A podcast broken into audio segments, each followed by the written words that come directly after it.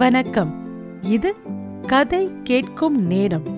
இன்று ஜெயகாந்தன் அவர்கள் எழுதிய நான் என்ன செய்யட்டும் சொல்லுங்க கதை கேட்க போறீங்க. நாற்பது வருஷமாச்சு இந்த ஆத்துக்கு மாட்டு பொண்ணா வந்து கை நிறைய ஒரு கூட சொப்ப வச்சுண்டு அப்பா தூக்கிண்டு வந்து விட்டாளே. அப்போ அம்மா, அவர்தான் எங்க மாமியார் இருந்தார். மாமியாருக்கு மாமியாரா, அம்மாவுக்கு அம்மாவா, பெத்த தாய்க்கு மகளாயிருந்தது அஞ்சு வருஷ காலந்தானே. மிச்ச காலத்துக்கும் மாமியாருக்கு மாட்டு பொண்ணுதானே. கூடத்துல என்னை இறக்கி விட்டுட்டு மேல் துண்டால முகத்தா மூடிண்டு அப்பா என்னத்துக்கு அழுதார்னு இப்பவும் எனக்கு புரியல. இதோ இந்த முற்றத்துல அப்பவே அடத்துக்கு குறைச்சல் இல்ல. அந்த செங்கல் தரையில தான் பம்பரம் விட்டாகணும்னு நாக்க துரத்தி கடிச்சுண்டு சொடுக்கி சொடுக்கி பம்பரம் விட்டுண்டு நிக்கிறாரே இவர். நேக்கு ஆத்துக்காரர்னு புரியறதுக்கே ரொம்ப நாளாச்சே.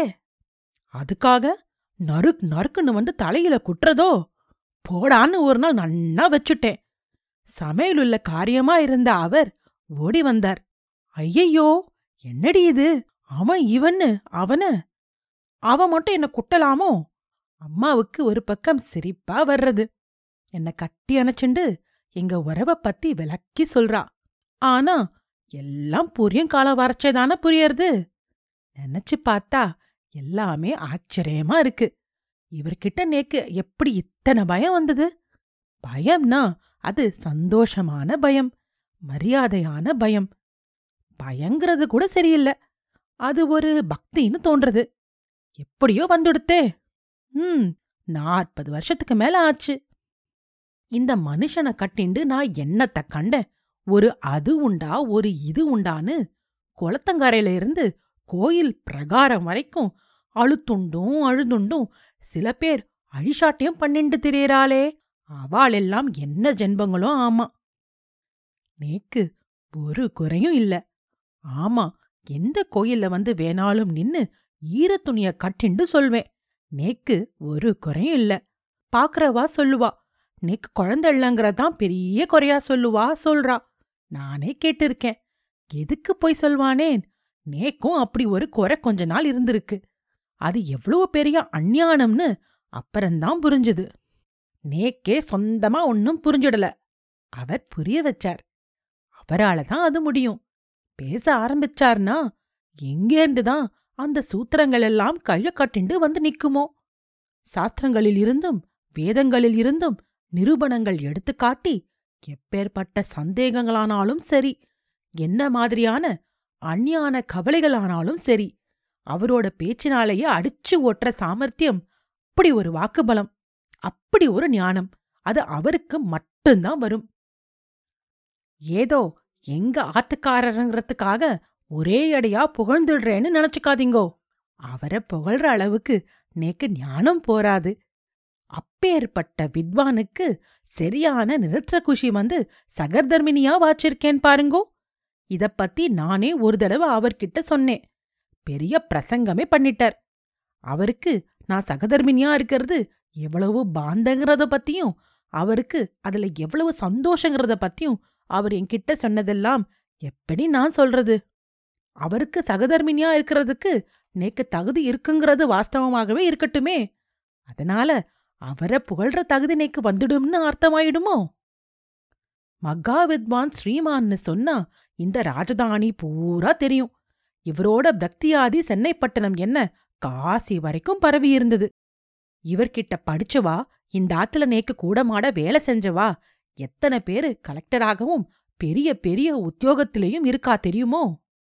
நாமே பெத்து நாமே வளர்த்து நாயும் பூனையுமா நின்னுட்டு இருந்தாதானா. இதோ இப்பவும் சங்கரமடத்து திண்ணையில எதிரே வரிசையா குழந்தைகளை உக்காத்தி வச்சுண்டு அவர் வித்யாபியாசம் பண்ணி வச்சுருக்கார். அவர் குரல் மட்டும் தனியா ஒத்தையா கனமா நாபிலிருந்து கிளம்பி ஒலிக்கிறத கேட்கறச்சே உடம்பெல்லாம் செலுக்கிறது. அப்புறம் இந்த வாண்டு படைகள் எல்லாம் கூட சேர்ந்துண்டு முழங்குறதே. இந்த குழந்தைகள் அத்தனை ஸ்ரதையோட பக்தியோட மெல்லீசு குரலில அவர் மாதிரியே சொல்லணும்னு பிரயாசைப்பட்டு அந்த கனம் இல்லாத அந்த ஸ்தாயியை மட்டும் எட்டுறதுக்கு வயத்தை எக்கிண்டு மார்மேல கையை கட்டிண்டு உச்சாடனம் பண்றாளே. அது வந்து காதிலே வளரச்சே பயத்த என்னமோ சேருது. அது பெத்தவாளுக்கு மட்டும்தான் வருமோ? அவர்தான் சொல்லுவார், குழந்தைகளை பெத்துக்கிறது ஒன்றும் பெரிய காரியமில்ல, அதுக்கு வயத்தை அடைச்சு வளர்த்துடுறதும் ஒன்றும் பெரிய காரியமில்ல, அறிவையும் ஒழுக்கத்தையும் தந்து அவனை ஞானஸ்தனாக்கிறது தான் பெரிய காரியம். நாமெல்லாம் சாதாரண குழந்தைகளை பெத்தவாளுங்கிற பேரை விட இந்த மாதிரி ஞானஸ்தர்களை உற்பத்தி பண்ணினவாளுங்கிற பேர் தான் சிரஷ்டமானது. இன்னும் என்னென்னவோ சொல்வார். நீக்கு எங்கே அதெல்லாம் திரும்பி சொல்ல வர்றது? ஆனா அது எவ்வளோ சத்தியம்னு மனசுக்கு புரியறது. இவரண்ட படிச்சுட்டு இப்ப பட்டணத்துல ஏதோ காலேஜில் சம்ஸ்கிருத ப்ரொஃபஸரா இருக்கானா சீமாச்சு. இப்போ பண்டித ஸ்ரீனிவாச சாஸ்திரிகள்னு பேராம். கேட்கறச்ச என்னமோ மனசுக்கு குளிர்ச்சியா இருக்கு. பெத்தாதான் வருமோ? பெத்தவன் இங்கேதான் இருக்கா, தான் பிள்ளை தன்னை சரியாக கவனிக்கலன்னு காலத்துக்கு சபிச்சுண்டு. ஒன்னொன்னு அவ சொல்றச்சே என்னமோ சமத்காரமா தர்க்கம் பண்ணி சாதிக்கிற மாதிரி தோணும். திடீர்னு அன்னைக்கு அவர் எவ்வளவு சரியா சொன்னார்னு நினைச்சு நினைச்சு ஆச்சரியப்படுற மாதிரி ஒன்னொன்னும் நடக்கும்.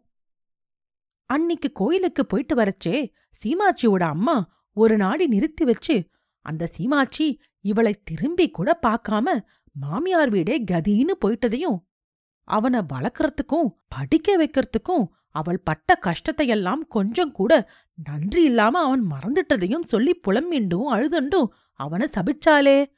அப்போ எனக்கு தோணித்து, இப்படி பெக்கவும் வேண்டாம் இப்படி சபிக்கவும் வேண்டாம்னு. ஏதோ அவள் மனசு சமாதானத்துக்காக நானும் தலைய தலைய ஆட்டின்றிருந்தேனே ஒழிய நேக்கு புரிஞ்சுது இந்த கிழவி பொறாமையால கிடந்து எரிஞ்சிட்டு இருக்காள்னு. கிழவிக்கு இங்கே ஒரு குறைச்சலும் இல்லை, நன்னா சௌக்கியமா இருக்கா.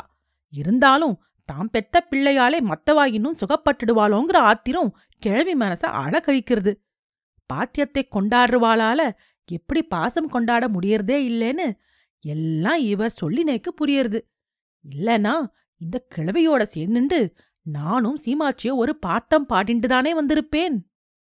இவர் எல்லாத்தையும் எப்படிதான் கராரா தீர்க்கமா அலசி அலசி பார்த்துடுறாரோ. தனக்கு அதனால நஷ்டமோ லாபமோன்னு கூட யோசிக்க மாட்டார். எத்தனை பேர் அதை ஒத்துக்கிறா எத்தனை பேர் அதை ஒத்துக்கலங்கிறத பத்தியும் கவலைப்பட மாட்டார். அவரோட சாஸ்திரத்துக்கும் தர்க்கத்துக்கும் ஒத்து வராத ஒரு காரியத்தை லோகமே அவர் மேல திணிச்சாலும் தூணு தள்ளி எறிஞ்சிடுவார். அப்படி அதை தூர எறிஞ்சது எவ்வளவு நியாயம்னு லோகத்தையே இழுத்து வச்சுண்டு வாதம் பண்ணவும் தயாரா இருப்பார். நானும் இத்தனை காலமா பார்த்துட்டு இருக்கேனே, ஒருத்தராவது அதென்னமோ நீங்க சொல்றது சரியில்லை சுவாமின்னு சொல்லிண்டு போனதில்ல. அப்படி சொல்லிண்டு வருவா. அவளோடெல்லாம் திண்ணையிலே உட்கார்ந்து இவர் பேசின்றிருக்கறச்சே நான் அவர் முதுகுக்கு பின்னால அறையில உட்கார்ந்து கேட்டுருப்பேன். அவர் பேசுறதிலே ரொம்ப விஷயங்கள் நேக்கு புரியறதே இல்ல. அவர் என்னமோ இங்கிலீஷ் பேசுறார். நேக்கு தெரிஞ்சு இருபது வயசுக்கு மேல இவர் இங்கிலீஷ் படிச்சார்.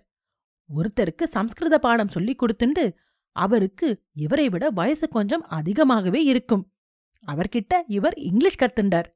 இங்கே இருந்து கும்பகோணத்துக்கு போய் என்னென்னமோ பரீட்சையெல்லாம் எழுதினார். இப்போ இவர் எழுதின புஸ்தகங்களை அங்கெல்லாம் படிக்கிறவாளுக்கு பாடமா வச்சிருக்காளாம். பத்து வருஷத்துக்கு முன்னே காசியில ஏதோ மகாநாடுன்னு இவர் போறச்சே நானும் கூட போனேன். இவருக்கு என்னென்னமோ பட்டமெல்லாம் கொடுத்தா. எனக்கு ரொம்ப பெருமையா இருந்தது. நான் வெள்ளி கொடுத்து நிறைய கங்கா தீர்த்தம் எடுத்துட்டு வந்து ஊர்ல இருக்கிறவாளுக்கெல்லாம் கொடுத்தேன்.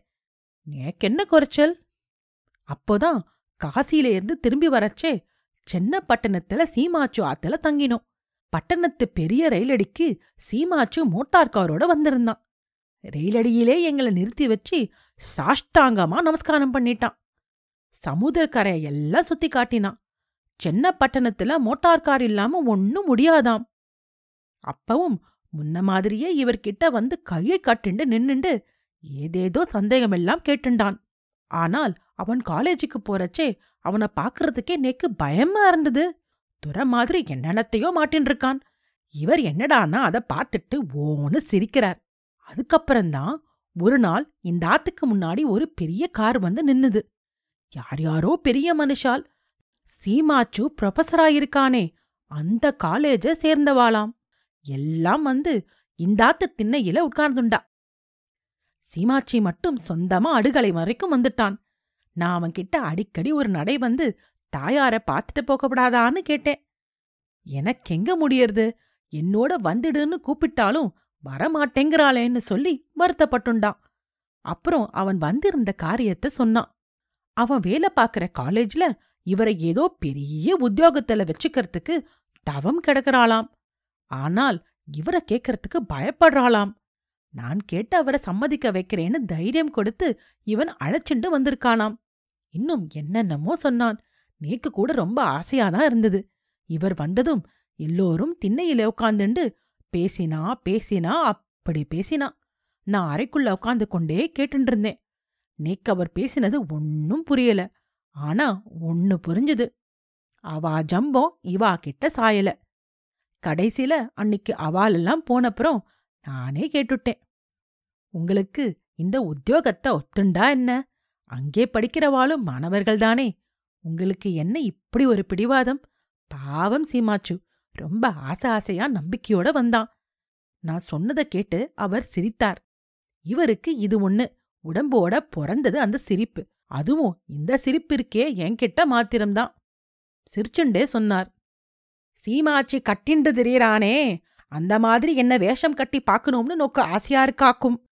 வித்யாபியாசம் பண்ணி வைக்கிறதுக்கு கூலி வாங்கப்படாதுன்னு நோக்க தெரியாதா? ஆசிரியனுக்கு கூலி கொடுத்துட்டப்புறம் மாணாக்கனுக்கு அவர்கிட்ட என்ன மரியாதை இருக்கும்? எப்படி மரியாதை இருக்கும்? இவன் கூலி வாங்குறவன் ஆயிடுறானே. கூலி பத்தாதுன்னு கொடி பிடிச்சுண்டு கோஷம் போட்டுண்டு, என்ன கொடி பிடிக்கவும் கோஷம் போடவும் கூப்பிட மாட்டேன்னாலும் அந்த கும்பலுக்கு தலைவரா வாங்கோம்பா. எனக்கு இதெல்லாம் ஆகிற காரியமா? நீயே சொல்லுன்னார். நான் என்னத்த சொல்றது, பேசாம அவர் பேசின்னு இருக்கிறத வாய மூடிண்டு கேட்டுருந்தேன். இவர் உடம்புல ஒரு சட்டைய போட்டுண்டு நிக்கிற மாதிரி நினைச்சு பாக்கிறப்பவே நெக்கு சிரிப்பு சிரிப்பா வர்றது. அந்த நினைப்பே ஒரு பாந்தமில்லாம இருக்கே. நானும் அவரோட சிரிச்சிட்டு அந்த விஷயத்த அதோட விட்டுட்டேன்.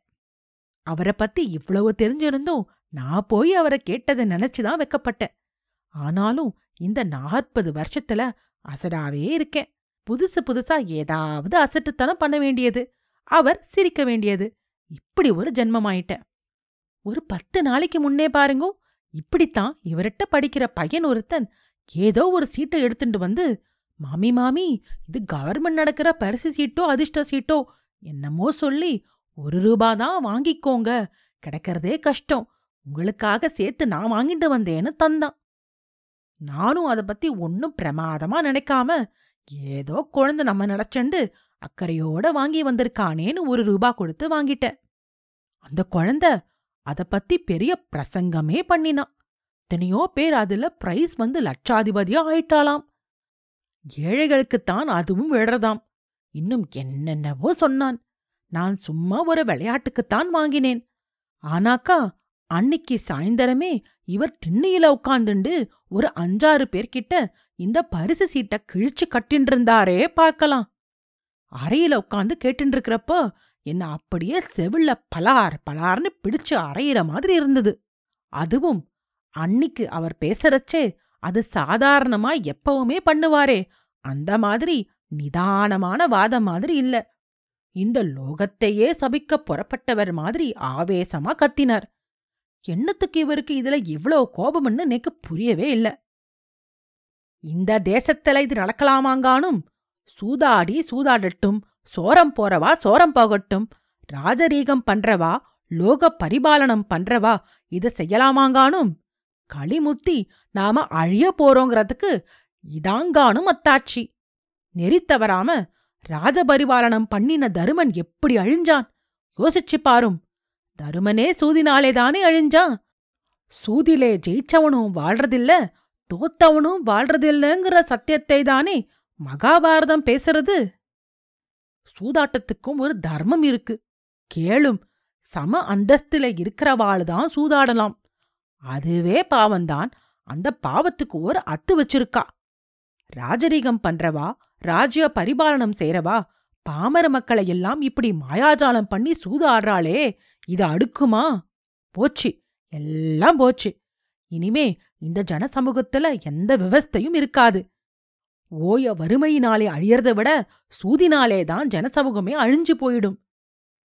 திருவள்ளுவருக்கு தெரு தெருவா செலவச்சு பிரதிஷ்டை பண்ணா போருமா, அவர் சூதுன்னு பொருள்பால்ல ஒரு அதிகாரமே எழுதி வச்சிருக்காரேன்னு அந்த பத்து பாட்டையும் எடுத்தெடுத்து சொன்னார், அர்த்தம் சொன்னார். மகாபாரதத்தில் இருந்து ஸ்லோகங்கள் பாடினார். உருப்படமாட்டேல் உருப்படமாட்டேல்னு தலையில அடிச்சுண்டார். நேக்கு வயத்துல புளிய கரைக்க ஆரம்பிச்சுடுத்து. ஏண்டா இந்த சனியின ஒரு ரூபா கொடுத்து வாங்கினோம்னு இருந்தது. ஆனாலும் எண்ணத்துக்கு இவர் இதுக்காக போய் இவ்வளவு ஆவேசம் காட்டுறாருன்னு புரியல. இவர் சட்டைய போட்டுக்கிறதில்ல, லோகமே அதுக்காக இவர் மாதிரி சட்டை இல்லாம குடுமியும் வச்சுண்டு பஞ்சாகம் பார்த்து ஷவரம் பண்ணிட்டு இருக்கணும்னு சொல்வாரோன்னு நான் பண்ணின காரியத்துக்கு வசதியாக மனசுக்குள்ள எதிர்வாதம் பண்ணிண்டேன். அந்த சீட்டை வாங்கி வச்சுண்டதுனால இப்ப என்ன கெட்டு போயிடுத்துன்னு சமாதானப்பட்டுண்டாலும், திடீர்னு நம்ம போராத வேளை ஒரு நூறு ரூபாய் விழுந்து வைக்கிறதுன்னு வச்சுக்கோங்கோ, ஊரு போரா இதுன்னு ஒரே அக்க போராயிடும். அதுவும் இவர் இந்த மாதிரி பேசிட்டு இருக்கிறச்சே, நான் வாங்கி வந்து பரிசேமா அடுத்துன்னா இவரோட நாணயத்தை தானே எல்லோரும் சந்தேகப்படுவான்னு நேக்கு மனச குழம்பிண்டே இருந்தது. அந்த குழந்தை அவன்தான் சீட்டு கொடுத்தவன் சொல்லித்து, பத்திரிகைக்காராயெல்லாம் போட்டோ பிடிக்கிறவனையும் அழைச்சிண்டு எந்த பட்டிக்காடா இருந்தாலும் தேடிண்டு வந்துடுறாளாம். சென்னப்பட்டினத்துல இதுக்காக பெரிய திருவிழா நடத்தி ரொம்ப பெரிய பெரிய மனுஷால் கையாலதான் இதை தருவாளாம். அட கஷ்டகாலமே. சரி, என்னமோ வாங்கிட்டேன். இதெல்லாம் என்ன வீண் கற்பனைன்னு அவர்கிட்ட இது விஷயமா நான் ஒரு வார்த்தை கூட பேசல. வேணும்னே அன்னைக்கு அவருக்கு சாதம் போடுறச்சே நானே பேச்ச கிளப்பினேன். என்ன அது என்னமோ பரிசு சீட்டாம், ஒரு ரூபா கொடுத்து வாங்கினவாளுக்கு ஒரு லட்சம் ரூபாய் கிடைக்கிறதாம். கவர்மெண்டாரே நடத்துறதுனால பொய் மோசடி ஒன்னும் கிடையாதாம், நாணயமா நடக்கிறதாம். பக்கத்தாத்து பொண்ணு பத்து ரூபாய்க்கு ஒரேடியா வாங்கியிருக்காளாம். அது என்ன அதுன்னு கேட்டு வச்சேன். அது நம்மாத்து அடுகலை வரைக்கும் வந்தாச்சா, அது ராஜாங்கம் நடத்துற சூதாட்டம், அவ்வளவுதான். வாந்தி பேதி மாதிரி ஜனங்களை விரட்டி விரட்டி பிடிக்கிறது இது. வாந்தி பேதி வைசூரி வராம தடுக்கிற காரியத்தை செய்யற கவர்மெண்டார்தான் இதையும் செய்றா. அதனால அவளுக்கு பணம் கிடைக்கிறதாம், ஏழைகள் லட்சாதிபதி ஆறாளாம். எப்படியும் போகட்டும், நீயும் நானும் லட்சாதிபதி ஆகல என்ன ஆழறோம், நமக்கென்ன அதை பத்தின்னார். ஒரு லட்சத்தை உங்களண்ட வந்து கொடுத்தா வேணாம்னு சொல்லிடுவேளான்னேன். இவர் என்ன பார்த்து சிரிச்சார். எனக்கு அவமானமா இருந்தது, உடம்பு கூசித்து. நாற்பது வருஷம் என்னோட வாழ்ந்த நோக்கா இப்படி ஒரு சந்தேகம் வந்ததுன்னு கேட்கிற மாதிரி இருந்தது அந்த சிரிப்பு. நான் தலையே குனிஞ்சுண்டேன். நீங்க வேணாம்னு சொல்லுவேள், அது எனக்கு தெரியும், ஏன் அப்படி சொல்லணும்னு கேட்கிறேன். உங்க கொள்ளுப்பாட்டனாருக்கு மானியமா கிடைச்ச இந்த வீட்டுக்கு அந்த மேற்கு மூலையில மூணு வருஷமா சுபத்துல விரிசல் கண்டு மழை பெய்யறச்சே ஒரே தெப்பமா ஆறுது. அதை சரி பண்றதுக்கே வழி இல்லாம இருக்கோமே, நமக்கும் பணம் அவசியமாதானே இருக்கு. எதுக்கு அதிர்ஷ்டலட்சுமியை அலட்சியம் பண்ணணும்னு யோசிக்கிறேன், அது தப்பான்னு கேட்டேன். ஓ, நீ பேசுறத பார்த்தா உனக்கு அந்த சீட்டு வாங்க ஒரு ஆசை அப்படித்தானேன்னு கேட்டார். நான் பேசாம இருந்தேன். அசடே அசடே, ஆசைதான் மானத்துக்கு சத்ரு. அதிலே பரிசு வராதுங்கிறதுனாலே நான் அது தப்புன்னு சொல்லல. வந்தாலும் அது அதர்மமா வந்த பல பேரை வைரறிய வச்சு சம்பாதிக்கிற பணம்னு சொல்றேன். தர்ம வழியில சம்பாதிக்காம வர்ற செல்வம் பாப மூட்டைனா நீ சொன்னிய எங்க கொள்ளுப்பாட்டனார பத்தி, அவளெல்லாம் உஞ்சவிருத்தி பண்ணிதான் மகா மேதைகளா இருந்தா, நீக்கு நன்னா ஞாபகம் இருக்கு. அப்போ இதே சங்கரமடத்தில பகலெல்லாம் வித்யாபியாசம் பண்ணி வைப்பார், சாயங்காலம் கலாஷேபம் பண்ணுவார், காலையில் உஞ்சவிருத்திக்குப் போவார்.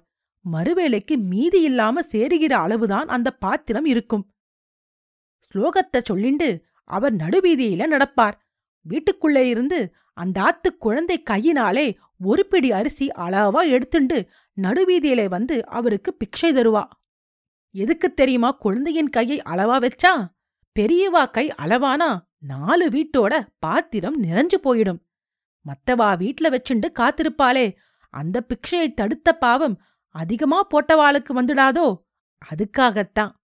அந்த மாதிரி பாத்திரம் நிறைஞ்சப்புறம் யாராவது கொண்டு வந்தா அதை வாங்க மாட்டார். பிக்ஷை போட வந்தவா தலையிலே ரெண்டு அச்சதையும் இவர் பாத்திரத்தில் இருந்து போட்டு ஆசிர்வாதம் பண்ணிட்டு வருவர்.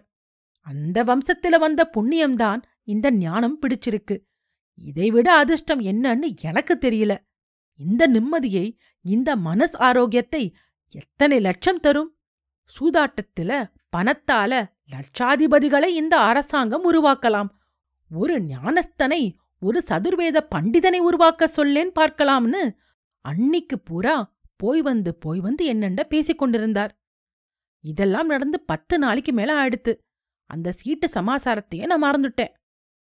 நேத்து அந்த குழந்தை சீட்டு கொண்டு வந்து கொடுத்தானே, ஒரு பேப்பர் எடுத்துட்டு வந்து பரிசு கிடைச்சவா நம்பர் எல்லாம் வந்திருக்கு, உங்க சீட்டை கொண்டு வாங்கோ பார்க்கலாம்னு உற்சாகமா கத்திண்டு ஓடி வந்தான். நல்ல வேளை அந்த சமயம் அவர் ஆத்துல இல்ல. எனக்கு வாய்த்த என்னமோ பண்ணித்து. ஈஸ்வரா, என்ன காட்டி கொடுத்துடாதேன்னு வேண்டிண்டப்ப ஒரு யுக்தி தோணித்து. அதை எங்க வச்சேன்னு காணும்டாப்பான்னு அவன் அண்ட போய் சொல்லிட்டேன். அதுல ஏதாவது நம்பர் வந்து தொலைஞ்சிருந்தா ஊரே வந்து இங்க கூடிடாதோ? அந்த குழந்தைக்கு அப்படியே முகம் வாடி போயிடுத்து. கோவச்சுக்கிற மாதிரி பார்த்துட்டு அந்த பேப்பரையும் போட்டுட்டு போயிட்டான். அவன் போனப்புறம் அந்த பேப்பரை எடுத்துண்டு அறைக்குள்ள போய் தனியா வச்சுண்டு பார்த்தேன். நேக்கு படிக்க தெரியாதுன்னாலும் எண்கள் தெரியும். அந்த எண்களுக்கு முன்னால ஏதோ எழுத்து போட்டிருக்கு, அது என்னன்னு தெரியல. ஆனா அதே மாதிரி இந்த சீட்டிலே இருக்கான்னு தேடி பார்த்தேன். தெய்வமே, எடுத்த உடனே முத முதல்ல அதே மாதிரி ரெண்டு எழுத்து, அப்புறம் அதே மாதிரி மூணு ஏழு சுண்ணம் ஒன்னு ஒன்னு ஆறு. அப்படின்னா ஒரு லட்சம் ரூபாய் எனக்கே அதிர்ஷ்டம் அடிச்சிருக்கா! ஐயையோ, இப்ப நான் என்ன செய்வேன்? மத்தியானம் அவர் வந்தப்ப சீட்டை கொண்டு போய் அவள் காலடியில வச்சு என்னை மன்னிச்சிடுங்கோன்னு அழுதேன். நான் விளையாட்டா அந்த குழந்தை வற்புறுத்தினானேன்னு வாங்கிட்டேன். இத பத்தி நீங்க இவ்வளவு கோபமா இருக்கேள்னு அப்புறம்தான் தெரிஞ்சுது. நமக்கு எங்கே விழ போறதுன்னு அசட்டையா இருந்துட்டேன். பிரைஸ் விழப்படாதுன்னு சுவாமிய வேண்டிண்டேன். இப்போ இப்படி ஆயிடுத்தே, மன்னிச்சு இதையும் என்னையும் ஏத்துண்டே ஆகணும்னு அழுதேன். அவர் அதே மாதிரி சிரிச்சார். சிரிச்சுண்டே என்ன தூக்கி நிறுத்தினார். முகத்திலே அந்த சிரிப்பு மாறாமலே சொன்னார், அடியே, இப்ப நீ லட்சாதிபதி ஆயிட்ட, சபாஷ். இது நான் சம்பந்தப்படாம நீயே தேடிண்ட சம்பத்து. எண்ணத்துக்கு என் காலண்ட கொண்டு வந்து வச்சு இந்த பாவத்தை என் தலையில கட்ட பாக்குற. நேக்கு லட்சம் வேண்டாம்னு சொன்னது விளையாட்டுக்கு இல்ல, நிஜமாகவே நேக்கு வேண்டாம். நேக்கு இருக்கிற கவலையெல்லாம் முன்ன மாதிரி இப்ப வர வர வேதபியாசம் பண்றவா குறைஞ்சுண்டு வராளேங்கிறதுதான். இன்னும் ஒரு பத்து பிள்ளைகள் இதுக்கு கிடைச்சா போதும். பணத்தாலே அவா வரப்படாது, பணத்துக்காகவும் வரப்படாது. இது உனக்கு புரியாது. சரி, இது உன்னோட பிரச்சனை. நான் எப்பவுமே உஞ்சவிருத்தி பிராமணன்தான். என் தோப்பன் பாட்டன் எல்லோரும் வந்த வழி அதுதான். லட்சாதிபதிக்கு புருஷனாயிருக்கிற அந்தஸ்து கோணம் எதுவும் எனக்கு கிடையாதுன்னு பேசிண்டே போனாரே அவர். ஏன் இப்படியெல்லாம் பிரிச்சு பிரிச்சு பேசுறேள்? இப்ப நான் இதுக்கு என்ன செய்யணும்னு சொல்லுங்கோ, நான் செய்யறேன். நான் இப்படி ஆகும்னு எதிர்பார்க்காதது நடந்துடுத்து. இனிமே நான் என்ன செய்யணும்னு அவரை திரும்ப திரும்ப நான் கேக்குறேன். கொஞ்சம் கூட மனசிலே பசை இல்லாம என்னை பார்த்து அவர் சிரிக்கிறார். கடைசியில அவருக்கு பாடசாலைக்கு போக நேரமாயிடுத்தாம். போகும்போது அதே மாதிரி சிரிச்சுண்டு சொல்லிட்டு போனார். இந்த அதிர்ஷ்ட சீட்டை பயன்படுத்திக்கிறதுன்னு முடிவு பண்ணினா அது உன்னிஷ்டம். நேரா போய் படம் பிடிச்சுண்டு பத்திரிகையிலே போட்டோ போட்டுண்டு ஜம்முன்னு நீ வாழலாம். நான் இன்னாரோட சகதர்மினின்னு சொல்லிக்கப்படாது. ம், உன் திருப்திக்கு அந்த பொய்யை சொல்லிண்டு காலம் தள்ளிக்கோ. இல்லைனா இந்த மாய வலையில நான் மாட்டிக்கல, எனக்கிது வேண்டாம்னு அந்த தரித்திர சீட்டை கிழிச்சு எறி. ஆமாம், கிழிச்சு எரிஞ்சிடு. வேறு யார்கிட்டையாவது கொடுத்து அதுக்கு வட்டி வாங்கிண்டாலும் ஒண்ணுதான், நன்றியை வாங்கிண்டாலும் ஒண்ணுதான். சூது மனசுக்கு அதெல்லாம் தோணும். அதுக்கெல்லாம் பலியாகாம, எந்த விதத்திலேயும் அந்த சூதுக்கு ஆட்படாம அதை கிழிச்சு எறிஞ்சிடு. இரண்டும் உன்னோட இஷ்டம். அது பாவமோ பாகியமானு முடிவு பண்ண வேண்டியது நீ. எனக்கு நாழியாருதுன்னு சொல்லிண்டு போயிண்டே இருக்காரே. இதுக்கு நான் என்ன செய்யலாம் சொல்லுங்கோ? தெய்வமே, ஒரு லட்சம். இந்த ஒரு லட்சத்தை அதிர்ஷ்ட லட்சுமியை நிர்தாட்சணியமா கிழிச்சி எறியறதா? அவர் கையிலே கொடுத்தா கிழிச்சி எறிஞ்சிடுவார். அவர் மாதிரி ஞானிகளுக்கு அது சுலபம். நம்மளே மாதிரி அஞ்ஞானிகளுக்கு அது ஆகிற காரியமா சொல்லுங்கோ? எத்தனை லட்சத்தையும் விட இவர் வசந்தவர்தான், நான் இல்லைங்கள. அந்த லட்சத்தை கால் தூசா மதிக்கிறாரே இந்த மகா புருஷர். உஞ்சவிருத்தி பண்ணினார்னா இவருக்கு ஒரு குறையும் வந்தடாது. இப்பேற்பட்டவரோட சம்சாரம் பண்ணினா அந்த உஞ்சவிருத்தி வாழ்க்கையிலேயும் நேக்கு பெருமை உண்டு.